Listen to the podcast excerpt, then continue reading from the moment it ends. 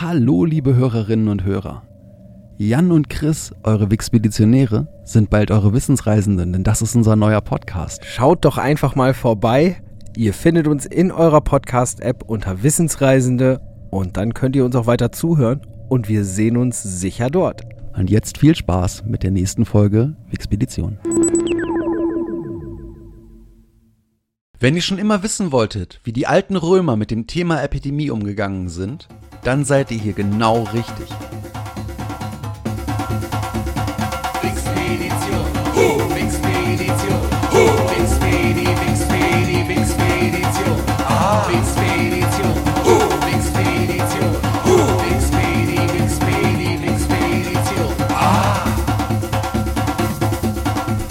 Willkommen beim Podcast, der euch auf eine amüsante Reise durch das Wissen der Menschheit einlädt. Und los geht's!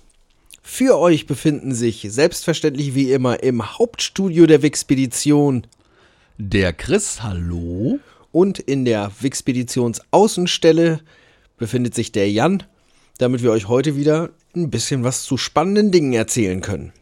Beim letzten Mal haben wir uns ausgiebig über das Klavier und dessen Entstehung unterhalten und von dort aus hat der Chris sich auf die Reise gemacht über den Link des Metropolitan Museum of Art zum Römischen Reich und dann schauen wir mal, wo er dann angekommen ist. Jawohl, ich bin angekommen dann bei der Antoninischen Pest. Von der hatte ich auch noch nie etwas gehört, aber ich äh, fand es so spannend, dass ich das einfach dann begonnen habe. Und während ich das dann recherchiert habe, ist mir bewusst geworden, dass das Ganze jetzt gerade wirklich einen Realitätsbezug bekommen hat, den ich zu dem Zeitpunkt, als ich das Wort rausgesucht habe, noch gar nicht absehen konnte. Denn man muss dazu sagen, die Themen für die aktuelle Staffel der Wixpedition haben wir vorher festgelegt und haben sie dann einfach Schritt für Schritt ähm, uns dann drauf geschafft, das Ganze recherchiert und fertig gemacht. Und dementsprechend zu dem Zeitpunkt, als ich die antoninische Pest rausgesucht habe, konnte ich noch nicht ahnen, was wir hier alle erstmal dann so mit Corona erleben würden und dass wir plötzlich mit einer ganz realen Pandemie in der Jetztzeit konfrontiert werden würden. Trotzdem ist es sehr spannend, sich das Thema da mal anzuschauen, dass das, was wir gerade erleben, schon nichts ist, was die Menschheit noch nie erlebt hätte und das tatsächlich schon häufiger vorgekommen ist. Und das Thema, wie die Römer damit umgegangen sind, ist tatsächlich auch ähm, weiter mit dem heutigen Thema verknüpfbar, als man sich das so vorstellen würde. Da komme ich dann später ähm, Richtung Ende dieses Vortrages drauf, denn da habe ich noch sehr interessante Fakten zu gefunden. Gut, beginnen wir mal mit der Antoninischen Pest. Also, die Antoninische Pest ist eine Pandemie gewesen, die von circa 165 bis 180, andere Quellen reden sogar von bis 190, fast im gesamten Gebiet des Römischen Reichs herrschte. Fangen wir mal direkt an mit dem kleinen Exkurs Pandemie, Epidemie, was der Unterschied ist. Eine Epidemie ähm, ist eine Seuche, die zeitlich und örtlich begrenzt ist. Ja, das heißt, ähm, in der Regel spricht man von einer Epidemie, wenn du zwar einen großen Krankheitsausbruch hast, der aber meistens eher in einem Land oder in einem Bereich passiert, wohingegen die Pandemie umfassend ist und Länder und Kontinente übergreift. Und da das Römische Reich damals ja nun wirklich auch schon über mehrere Kontinente ging und äh, ganze Länder umspannt hat, ist es dementsprechend auch schon eine echte Pandemie, von der wir hier sprechen können. So, benannt wurde diese Pandemie nach dem römischen Kaiser Mark Aurel, der im Jahr 180 gestorben ist. Jetzt fragt man sich, Moment mal, das Ding heißt doch Antoninische Pest. Der Typ heißt Mark Aurel oder auch Marcus Aurelius. Woher kommt denn der Name? Das liegt daran, dass äh, römische Kaiser aus einem Haus stammten, aber häufig einen anderen Namen als Kaiser hatten. Und zwar ist es bei Mark Aurel so, dass er aus dem Haus der Antoninen stammt. Und so kommt der Name der Geschichte zusammen. Gut, tauchen wir mal etwas tiefer ein. Die Seuche, die hier beschrieben wird, ist interessanterweise im medizinischen Sinne gar nicht die Pest. Ja, obwohl sie so heißt. Ähm, es war so quasi eine Pestilenz, eine Krankheit, aber wahrscheinlich ist es so, dass es sich um einen virulenten Stamm von Pocken oder von Masern ähm, gehandelt hat. Pocken oder Diese- Masern, okay. Pocken oder Masern, ganz genau. Und diese Virulenz dabei, das Wort virulent bedeutet, dass es besonders infektiös bzw. besonders ansteckend ist. Das ist ja in der Regel auch so ähm, das Erste, was ein Kriterium dafür ist, dass eine Krankheit zu einer Pandemie werden kann. Eben die Tatsache, dass sie überaus stark ansteckend ist. Das erleben wir jetzt ja auch gerade wieder, dass das ein, einer der Hauptprobleme ist an, an dem ganzen Corona-Thema. So, der Galenus von Pergamon, das ist ein Arzt gewesen, beschreibt 168 die Symptome als Fieber, Durchfall und Rachenentzündung sowie einen makulösen und postösen Hautausschlag am neunten Krankheitstag. Ja, das steht so in der Geschichte. Also makulös auch übrigens, wer es nicht weiß, ist fleckförmig, kommt von Makula Fleck. So, diese Beschreibung, die er dort abgegeben hat, spricht am ehesten für die Pocken als Krankheit. Das sind auch so die Quellen, warum man heutzutage denkt, nee, Pest passt gar nicht, weil die Römer waren ja schon sehr, sehr gut in Medizin und sie waren auch sehr, sehr gut in Bürokratie. Dementsprechend, ja, es gibt natürlich viele Aufzeichnungen darüber, so wie das gerade, dass es eben auch wirklich quasi Befunde gibt, die Ärzte aufgeschrieben haben, die bis heute überliefert sind. Wie fing das Ganze an?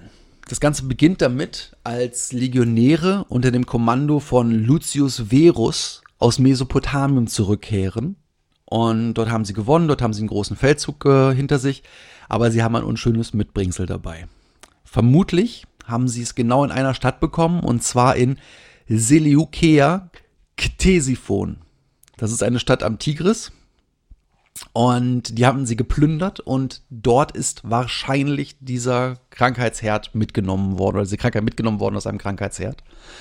Und ähm, Interessanterweise ist es natürlich so bei einer so antiken Geschichte, dass es ähm, bei einem solch epochalen Unglück natürlich auch eine mythisierte alternative Entstehungsgeschichte ähm, gibt. So, der Mythos der Entstehung. Ähm, dieser Mythos wird von chaldäischen Tempelpriesterinnen verbreitet. Die sagen, wir wissen ganz genau, warum das Ganze passiert ist und wie das Ganze passiert ist. Denn sie hielten es für eine göttliche Strafe was auch sonst. So, und dieser Ursprung ist auch ganz genau zurückzuführen auf ein einziges Tongefäß. Ja, dieses Tongefäß war nämlich ein geweihtes Gefäß, das in einem Tempel dieser ähm, chaldäischen Priesterinnen stand. Und dieses Gefäß wurde von den Plünderern zerbrochen. So, und in diesem Gefäß befanden sich Dämpfe aus Naphtha-Quellen in Babylon, die dann entwichen und alle tödlich krank machten. Interessant ist Naphtha, Naphthalin. Heute äh, ist Naphtha Rohbenzin. Früher war das generell der Name von Erdöl. Also das ist ganz spannend. Da drin war der Odem des Erdöls und er hat sie alle krank gemacht. Mhm. So, zurück zur realen Geschichte, denn äh, die ist natürlich sehr gut belegt, äh, gerade weil die Römer so gut waren im Aufschreiben. Zum ersten Mal wird das Auftauchen der Krankheit in der Stadt Nisibis im Jahr 165 belegt. Nisibis heißt heute Nusaybin und befindet sich im Süden der Türkei an der syrischen Grenze. Also es war relativ weit außen am Römischen Reich, wo das Ganze begonnen hat. Aber die Römer sind damals ja auch wirklich dann bei sowas wieder zurückgelaufen. Das heißt, von Mesopotamien ging es dann quasi einmal ganz um das Mittelmeer drumherum. Und dort in, war halt die erste römische Siedlung, die dann äh, das Ganze sich eingefangen hat. Von dort aus breitete sich äh, das Ganze über dicht besiedelte Städte natürlich erstmal stark aus. Und das ging dann über Smyrna, Ephesus und Athen in nur einem Jahr bis nach Rom. Jetzt denkt man, oh, nur ein, nur ein Jahr. Äh, ist ja jetzt, äh, ist ja jetzt ganz schön langsam, aber da muss man bedenken, nein, die hatten auch nicht so eine große Infrastruktur mit Flugzeugen und Schiffen, dass die jetzt alles ganz schnell von A nach B gekriegt haben. Dementsprechend ist tatsächlich diese Ausbreitung sehr, sehr schnell. Das ist im Grunde ist sowas halt, wie. Du musst sie bei der Reisegeschwindigkeit wahrscheinlich schon am ehesten Laufen annehmen, ne? Laufen oder auch ähm, Pferdekarren zum Beispiel.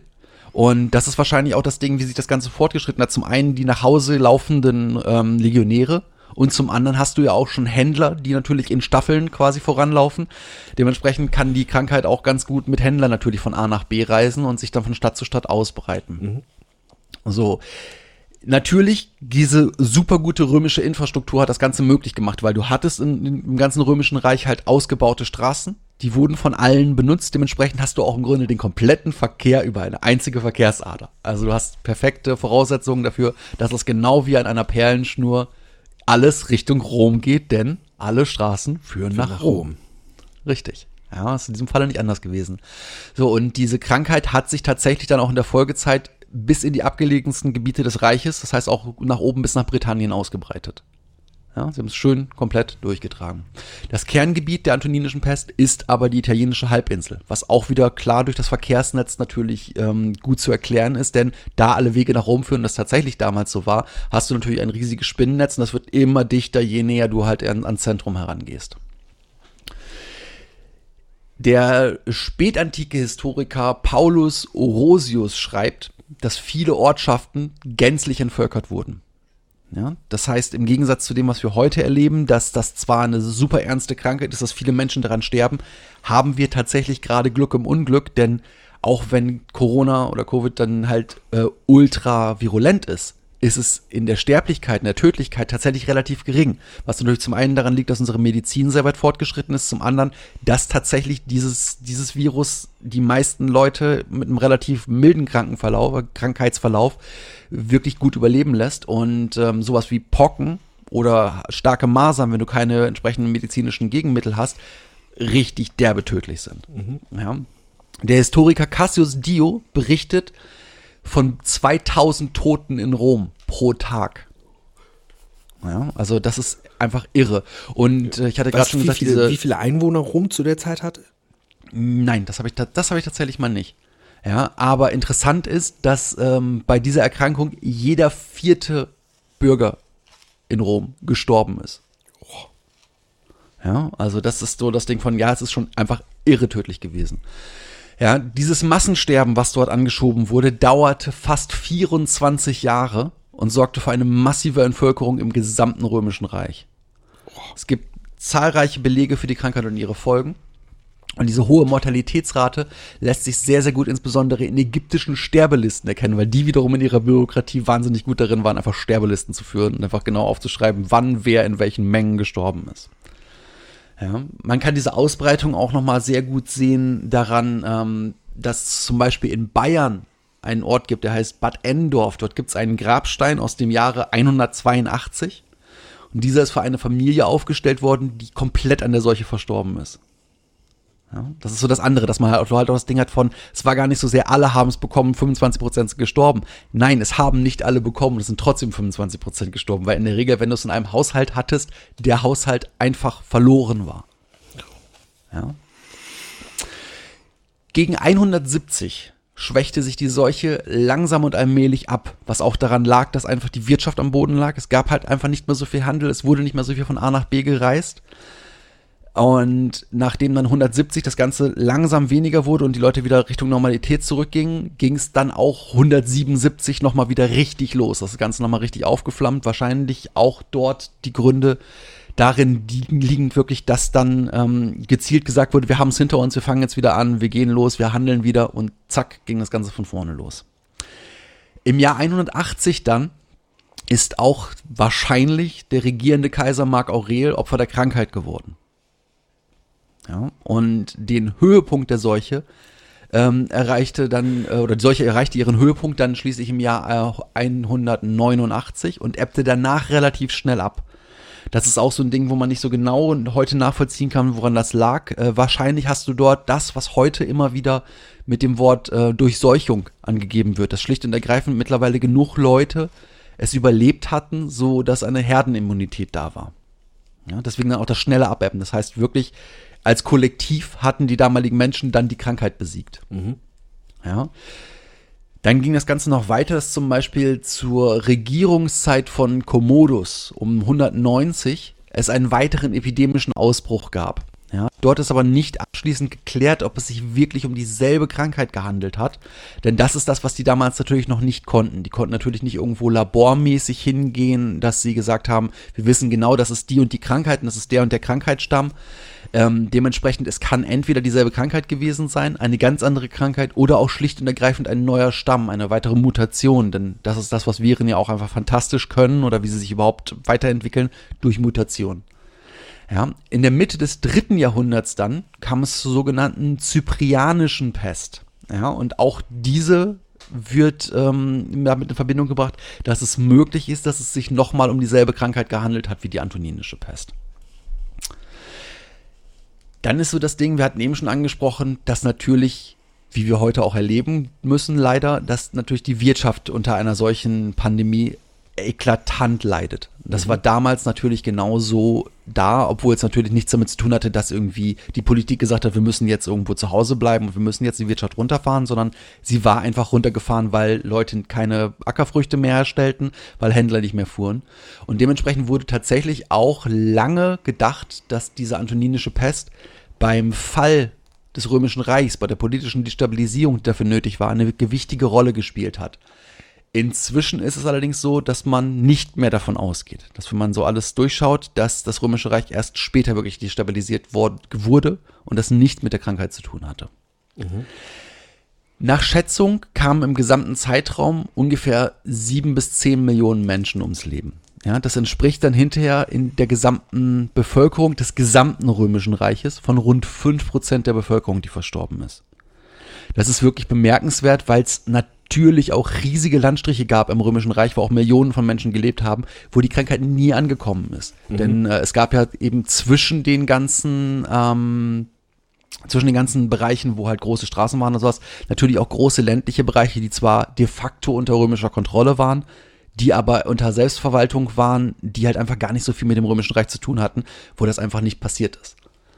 Ja, ähm, ich sagte ja gerade schon 5% der Bevölkerung insgesamt. In städtischen Gebieten waren es rund 10%. Das ist immer so das Ding, natürlich klar. Ähm, in Städten verbreitet sich das Ganze noch viel heftiger. Aber auch dort die 10% gemessen an allen Städten im Römischen Reich, nicht den besonders Betroffenen. Richtig krass sieht's aus im Nildelta. Dort wurde ebenfalls das Virus eingeschleppt und dort starben dann tatsächlich 70 bis 80 Prozent der Bevölkerung. 70 bis 80 Prozent der Bevölkerung. Genau, das ist wieder an den Totenlisten zu erkennen und das liegt wohl daran, dass dort halt, ähm, weil das Nildelta so fruchtbar ist und so ziemlich homogen bebaut, dass das Ganze dort wahnwitzig stark äh, verbreitet wurde und sehr, sehr schnell verbreitet wurde und einfach du dort das, das Ding hattest, dass die Leute gar nicht genug Zeit hatten, dass sich genug Menschen ähm, letztendlich dagegen immunisieren konnten.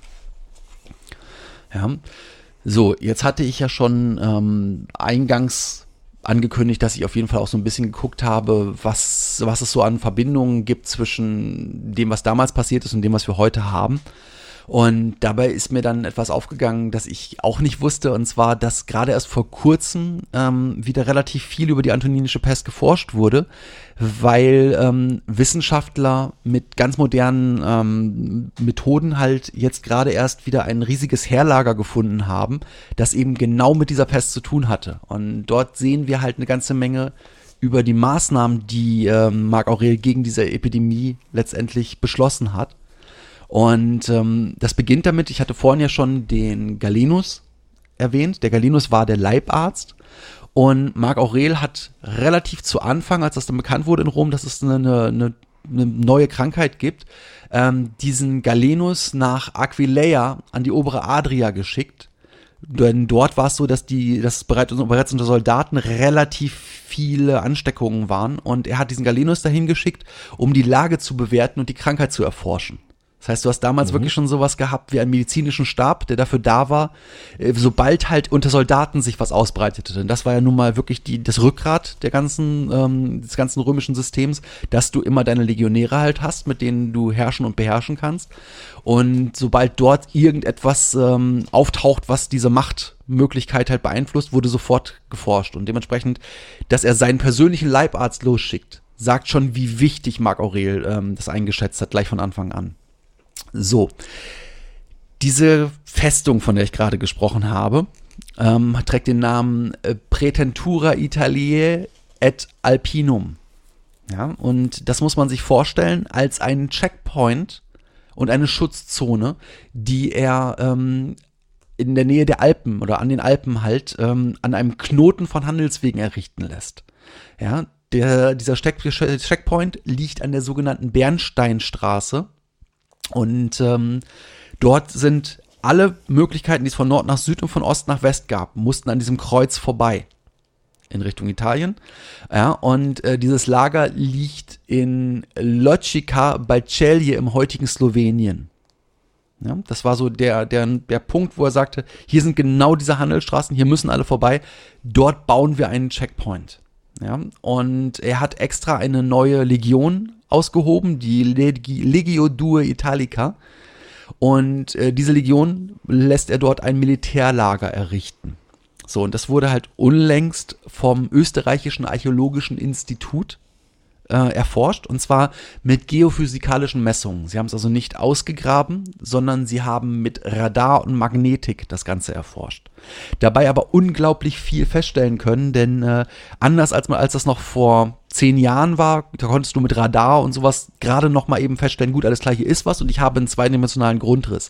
Heutzutage kannst du hingehen und kannst im Grunde wirklich dreidimensional schauen, was unter dem Acker ist. Das heißt, inzwischen ist es so, dass du fast die besseren Ergebnisse bekommst, wenn du es nicht ausgräbst, sondern alles an Ort und Stelle lässt, weil du die genauen Lagepunkte und Größen und was zusammengehört dann viel besser darstellen kannst.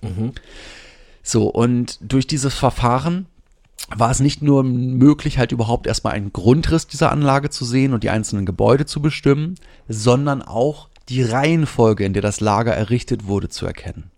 Wie genau? Keine Ahnung. Das wäre wieder so ein Fakt von, seid ihr da Experten, seid ihr zufällig Archäologen und hört uns, erklärt es uns genau. Fänden wir spannend, machen wir gerne ein Special draus. So müssen wir uns einfach hinnehmen, dass es möglich war. Und äh, dass wir hier jetzt die Akutmaßnahmen sehen, die im Jahre 169 ergriffen worden sind. Ja? Und zwar wurde zuallererst ein riesiges Feldspital gebaut. Dieses Krankenhaus, was sie dort gebaut haben, wäre selbst für heutige Verhältnisse noch als groß anzusehen, denn es bedeckte eine Fläche von 8250 Quadratmetern. Okay. Ja? Das ist so, schon also das ist, ist richtig, richtig ordentlich. Ja? Dieses sogenannte äh, Valetu, Valetudinarium, also man kennt diese Namen und so weiter, weil das natürlich auch in den römischen Listen steht und in, in der Bürokratie natürlich diese, dieser enorme Bau natürlich verzeichnet ist. Ja, ähm, beinhaltet ebenfalls einen unglaublich großen Getreidespeicher mit einer Fläche von 2500 Quadratmeter. Ja. Und man hat ausgerechnet, mit diesem Volumen an Getreide, das in diesem Speicher letztendlich gelagert werden konnte, hätte man 5000 Menschen ein gesamtes Jahr lang ernähren können. Wow. So, das bedeutet auch, dass die Einschätzung, die, äh, die die Römer dort hatten, als sie dieses Lager konzipiert hatten, äh, schon wirklich damit gerechnet haben, dass diese Krankheit enorm wichtig ist und dass diese Krankheit auch mal ganz schön lange dauern kann. Denn ähm, letztendlich wäre es damit möglich gewesen, im Grunde die Stadt, die in der Nähe lag, komplett mit Nahrung zum Beispiel zu versorgen. Also diese Schutzzone, die sie eingerichtet haben, umfasste halt eben einen Ort mit. Und sie haben wirklich dafür gesorgt, dass dort halt einfach mal ein Jahr lang alles zubleiben konnte und gesagt werden konnte, nein, hier kommt keiner vorbei, aber wir können hier bleiben, weil wir genug Futter haben. Nur diese beiden zivilen Bauten wurden tatsächlich fertiggestellt. Ja. Dieses Feldspital, von dem ich schon gesprochen habe, war super organisiert, denn es hatte 34 gegeneinander abgrenzbare Quarantäneeinheiten, Wow. in denen insgesamt 500 Patienten betreut werden konnten. Pro Quarantäneeinheit dann, oder? Nein, in der Summe. Also in der Summe sind es 500, aber du hast halt 34 Abteilungen und es ist halt so gut konstruiert, dieses ganze Gebäude. Es, man muss sich das vorstellen, das ist halt ein, ein, ja, ein umspanntes äh, Rechteck. Also es hat in der Mitte halt Innenhöfe und äh, es hat einzelne Trakte. Das sieht von oben so ein bisschen aus wie das Pentagon, also mit diesen mehreren Streifen von Gebäuden ineinander, nur halt eben als Viereck. Und ähm, war komplett darauf ausgelegt, dass du eben sagen konntest, nein, diese Abteilung ist zu der nächsten Abteilung hin abgeschlossen, so dass man auch sagen konnte, du hattest Bereiche, in denen Leute in Quarantäne waren, bei denen es noch nicht ausgebrochen wurde, wo halt wie heute halt geguckt wird, alles klar, wir wissen, dass es so und so lange dauert, bis die Inkubationszeit rum ist, bis wir sagen können, der bekommt es nicht und kann so wieder raus äh, um gleichzeitig aber sicherzustellen, dass halt eben nicht jeder sich zwangsläufig ansteckt, der da reinkommt. Ja, also das ist schon irre gut gebaut Das worden. ist spannend. Wahrscheinlich, wahrscheinlich haben die Römer nicht gewusst, ganz konkret, was eine Inkubationszeit ist, aber sie haben trotzdem offensichtlich ein Verständnis dafür gehabt, ich muss warten. Ein Ja, also ich tippe Zeitraum darauf- X. Ja, wenn man überlegt einfach, wie gut, das, das kann man zum Beispiel von, ähm, von den Ärzten, die Gladiatoren betreut haben. Dort ist unglaublich viel aufgezeichnet worden über alle möglichen Krankheiten, weil Gladiatoren ja halt ein sehr, sehr teures Handelsgut waren und dementsprechend über die wahre Mensch dort genau Buch geführt worden ist. Und das geht eben auch gerade um, um Krankheiten, dass man dort sagen kann, wenn ein Gladiator folgende, ähm, folgende Symptome hat, dann halte ihn so und so viele Tage fern von anderen Gladiatoren. Also ja, sie haben dieses Thema Inkubationszeit an sich begriffen und äh, von dem Ding, wie sehr gut die aufgeschrieben haben, wie gut die weiter gelehrt haben, diese Schriften gelesen haben, glaube ich schon, dass sie mehr oder weniger tatsächlich wussten, Krankheit X, Inkubationszeit Y. Ja. Spannend. So, ähm, bei den militärischen Bauten innerhalb dieses Lagers wurden Unterkünfte ähm, gebaut, die letztendlich zwei Kohorten beherbergen konnten, obwohl in der Planung davon die Rede war, dass sechs Kohorten untergebracht werden sollten. Diese zwei Kohorten umfassten maximal 1500 Soldaten. So. Zusätzlich wurden Gebäude gebaut für die berittene kaiserliche Garde. Das ist eine Eliteeinheit, die normalerweise nur in Rom stationiert ist, um wirklich explizit den Kaiser zu, äh, zu betreuen. Dementsprechend ähm, ist die Tatsache, dass er sie für den Grenz- und Quarantäneschutz abkommandiert hat, auch nochmal ein Beleg dafür, wie ernst die Lage war und wie ernst diese Lage auch von Rom genommen wurde. Und die Tatsache, dass dieses Lager letztendlich von der Krankheit überrollt worden ist, also die Ereignisse viel schneller waren, sieht man auch daran, dass das zentrale Gebäude dieses ganzen Lagers, nämlich das Badegebäude, nicht mehr fertiggestellt wurde. Ja, ähm, und die meisten Flächen innerhalb dieser ummauerten Zone sind letztendlich frei geblieben. Das gesamte Areal, das die ummauert haben, ist 150.000 Quadratmeter groß. Also dieses Lager ist wirklich gigantisch. Ist auch ein, ein wahnwitziges ähm, finanzielles und logistisches Unterfangen, was sie sich da geleistet haben. Ja, dazu muss man allerdings sagen, dass das Lager nicht nur der Krankheitsbekämpfung oder beziehungsweise ähm, dieser, für diese Schutzzone da war, sondern auch gleichzeitig natürlich die Römer immer militärische Konflikte hatten, zu diesem Zeitpunkt gerade mit germanischen Gegnern. Also war das so ein zwei Fliegen mit einer Klappe schlagen. Ich habe auch gleichzeitig natürlich eine Station, wo die dran vorbei müssen, wenn sie zu Fuß um die Alpen drumherum gehen wollen. Mhm. So. Ähm, und die Tatsache, was ich sagte, mit dem, dass die Krankheit letztendlich schneller ging und äh, die, die, die Ereignisse im Grunde das Ganze überrollt haben, ähm, zeigt sich darin, dass schon vor Fertigstellung die Truppen, die dort eigentlich hin sollten, bereits wieder verlegt worden sind und zwar in ein Lager, das weiter vorgelagert war. Dementsprechend, äh, es ist unklar, ob sie einfach dieses Lager nur aufgegeben haben, weil sie beschlossen haben, wir können gegen die Krankheit, nicht, Krankheit nichts tun, denn das ist eine Möglichkeit, oder ob sie einfach gesagt haben, der militärische Konflikt geht jetzt vor, wir schieben das Ganze jetzt nach vorne. Denn äh, diese vorgelagerten Posten hatten nicht mehr die medizinischen Einrichtungen. Das waren wieder klassische Heereslager. Mhm.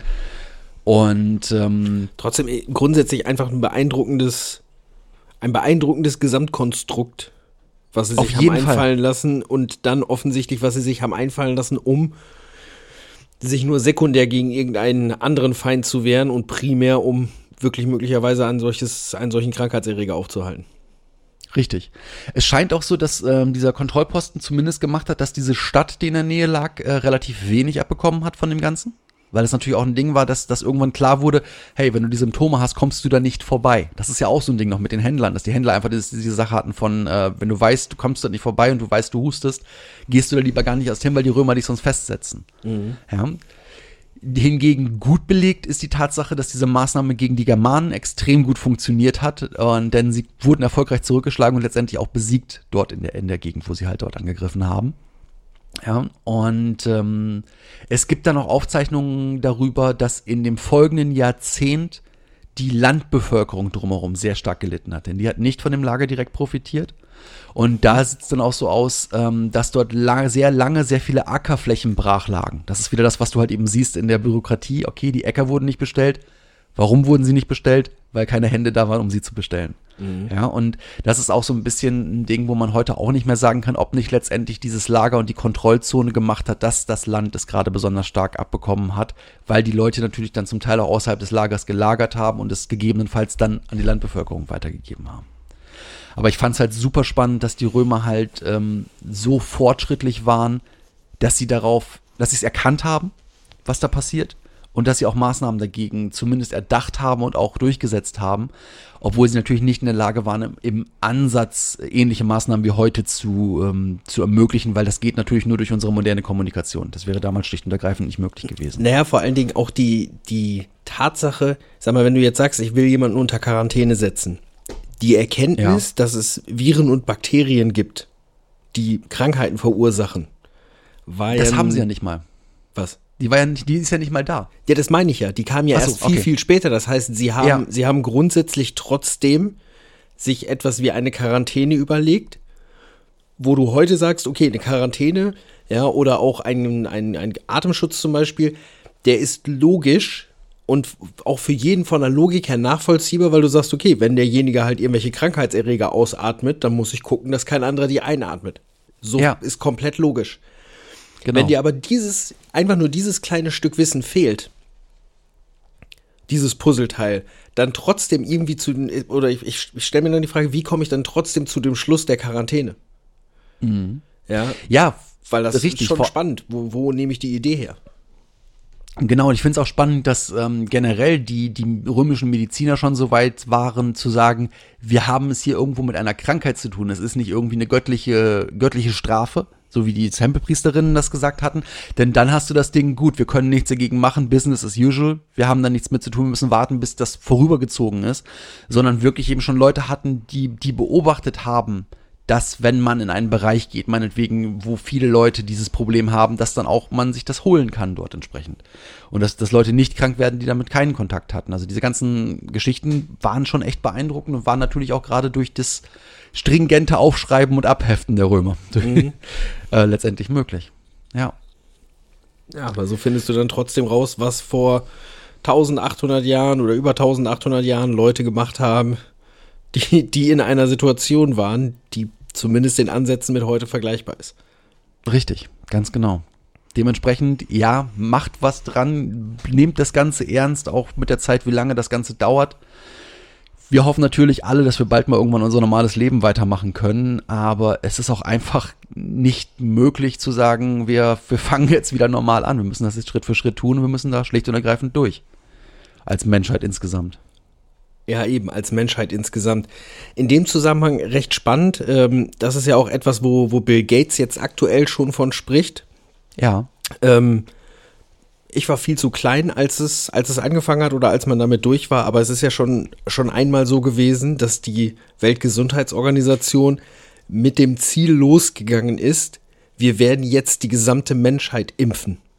Ja, das waren, ich weiß nicht, Smallpox, was sind Smallpox? Pocken, Pocken. einfach nur. Richtig, Ähm, das ist die antoninische Pest. ja, ja, die Tatsache, dass diese Krankheit, dass die heute, weil das ja, das, das habe ich in der Dokumentation gesehen, was ich ziemlich interessant fand, dass ähm, das ja nichts ist, was aus dem Tierreich oder mit in das Tierreich Ja. aus dem Tierreich kommt, sondern das ist nur zwischen Mensch und Mensch.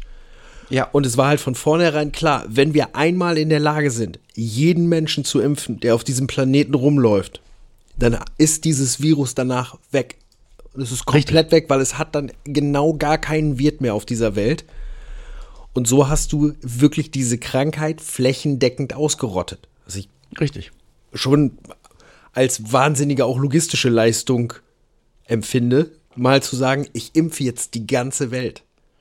Weil auch Absolut. die hinterletzten Ecken irgendwo in Afrika, ich glaube in Afrika, das hatte ich da auch mitgesehen, hat man auch den letzten Patienten irgendwie in den 80ern gefunden, wo halt dann auch ein Arzt gesagt hat, so ja, ich glaube ganz ehrlich daran, das war jetzt einfach der letzte. Das ist jetzt Ja. erledigt. Das war der letzte Pockenpatient. Richtig. Sehr, sehr spannend. Mal Ja, gucken, was die Wissenschaft uns da bringt. Ganz genau, ich meine, wir sehen ja momentan richtig spannende Ideen halt in dem ganzen Impfbereich. Das finde ich überhaupt spannend, dass wir jetzt gerade das erste Mal, das erste Mal so eine Situation haben, die wirklich die ganze Welt betrifft.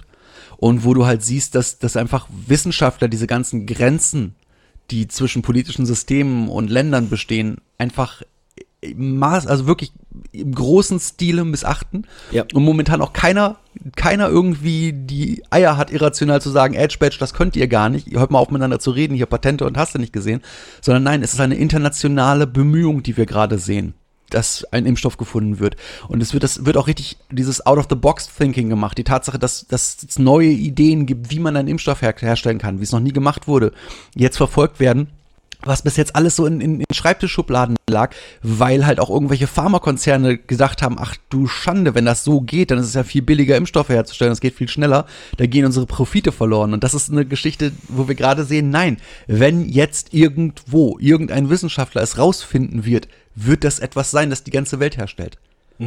Ja, klar, der wird dafür seinen Ruhm und der wird auch sein Geld kriegen, soll er auch, ist auch alles super, aber es wird nichts sein, wo sie sagen, ach nee, da sollten wir jetzt lieber erstmal irgendwas Schwächeres rausbringen, um Profite rauszuziehen. Nein, diesen Impfstoff werden wir sofort in richtig bekommen. Wahrscheinlich. Vielleicht das erste Mal seit Beginn dieser ganzen Kommerzialisierung der Medizin. Zumindest in genauso richtig, wie er dann da ist. Genau, richtig, natürlich, klar. Aber ähm, es wird auf jeden Fall, was das angeht, erstmal für den Moment ein neues Denken gegeben haben. Ich hoffe einfach, dass wir viele Erkenntnisse, die wir gerade lernen, in, in allen Bereichen durch diese Geschichte, auch als Menschheit nutzen werden, um mal einen kleinen Schritt weiterzugehen. Aber das ist ein ganz anderes Thema, da möchte ich jetzt auch gar nicht so tief einsteigen. Spannende Zeiten. Auf jeden Fall, ja. Ja, wir leben in interessanten Zeiten, wie der chinesische Fluch lautet. Ganz genau.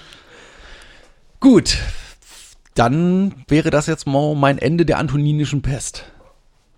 Und ich gebe dann einfach mal an euch raus, dass wir euch allen wünschen, bleibt gesund. Seht zu, dass ihr die Quarantänemaßnahmen äh, auf jeden Fall aufrechterhaltet, solange es sein muss, weil natürlich hoffen wir auch, dass ihr das jetzt schon hört zu einem Zeitpunkt, wo das lange Geschichte ist und ihr mit Freunden draußen im Garten sitzt mit einem großen Lautsprecher die Expedition hört. Nein, aber im Ernst, für jetzt bleibt einfach safe. Wenn ihr zu Hause bleibt, rettet ihr Leben und das solltet ihr auch dringend tun, das solltet ihr verinnerlichen und das Ganze ernst nehmen. Aber bleibt auf jeden Fall immer neugierig. Das Ja, ist ganz, ganz wichtig. Das müsst ihr immer tun. Äh, Die Befriedigung von Neugierde ist etwas Wundervolles. Richtig. Prima. Dann würden wir aber sagen, wir entlassen euch in einen guten Tag oder in eine gute Nacht oder wo ihr auch immer hin müsst, aber nicht ohne euch vorher darauf hinzuweisen, dass wir uns super freuen würden, wenn ihr uns Feedback gebt. Das könnt ihr zum einen natürlich auf unserer Webseite wixpedition.de. Dort habt ihr die Übersicht aller Folgen, könnt direkt bei den Folgen auf Kommentieren drücken und uns genau zu der Folge Feedback dalassen. Ihr könnt uns aber auch selbstverständlich gerne bei Facebook oder bei Instagram schreiben. Ihr könnt uns Kommentare natürlich auch da lassen bei YouTube, denn da könnt ihr uns auch hören. Die Korrekturen, die ihr für, für alles, was wir vielleicht nicht ganz richtig gemacht habt, also an alle Experten da draußen, die Korrekturen sind herzlichst willkommen. Richtig. Und auch ihr, wenn ihr Wissen habt über irgendein bestimmtes Thema und sagt, ey, das ist viel zu interessant, das habt ihr viel zu kurz behandelt, ich habe da richtig Kenne von, lass uns das mal weiter ausführen. Ihr seid gerne eingeladen. Wir machen auch gerne mal mit euch zusammen ein Thema. Meldet euch einfach. Schreibt uns. Lasst uns wissen, dass ihr da draußen seid. Für euch machen wir das. Und jetzt gute Nacht. Tschüss. Bis zum nächsten Mal.